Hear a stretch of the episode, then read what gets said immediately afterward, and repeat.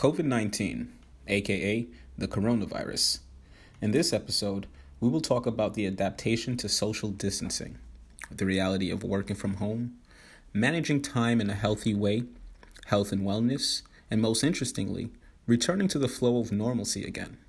BMS, let's reason.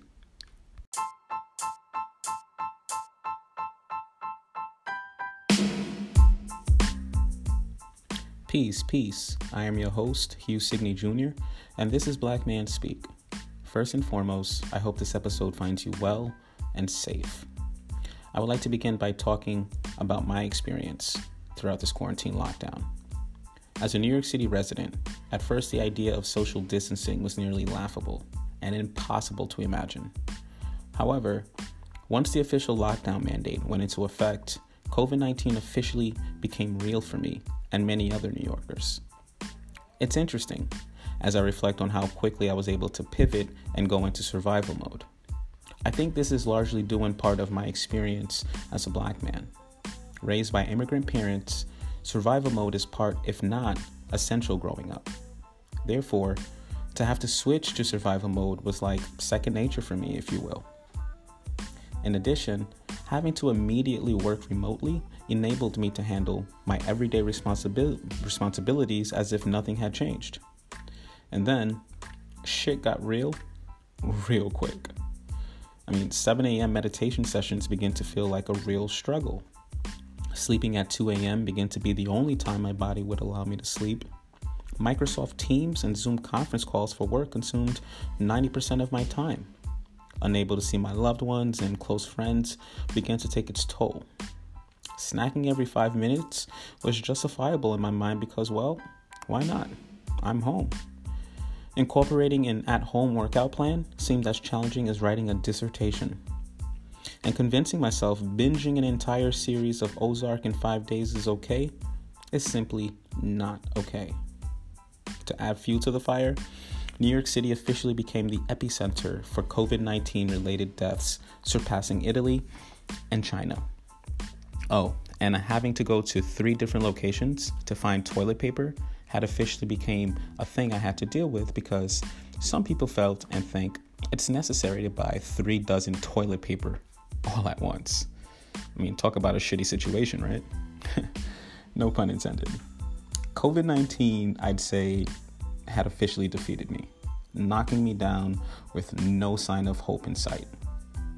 Fortunate enough, my partner reminded me of the most important gift we both had during this tumultuous time our health and each other.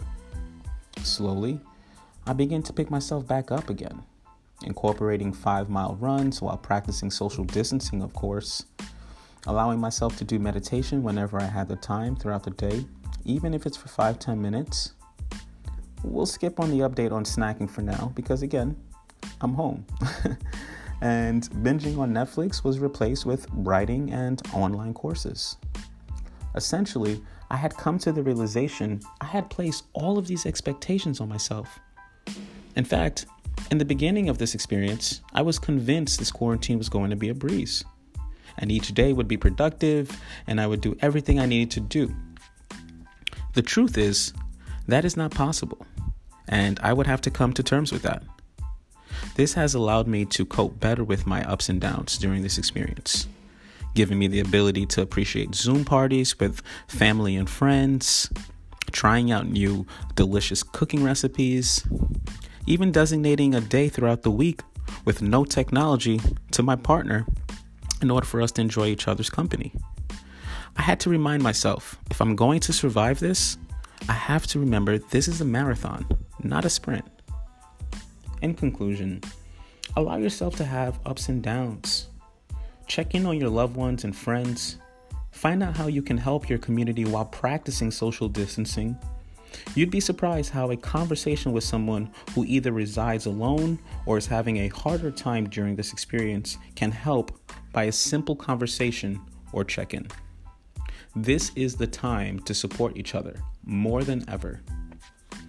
I'm very excited to announce in our first live experience, I will be fortunate enough to connect with two prominent male individuals in our community doing fantastic things, but sharing some of their struggle, but also some of their techniques on how they've been dealing with this COVID 19 experience.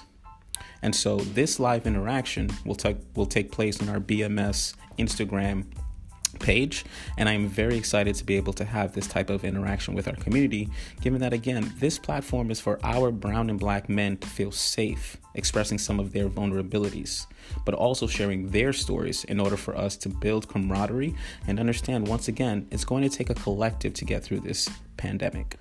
So tune in to our page and find out the date and time in which we will have our first live experience so, again, till next time, I am your host, Hugh Signey, and this is Black Man Speak. Stay blessed, stay positive, stay true.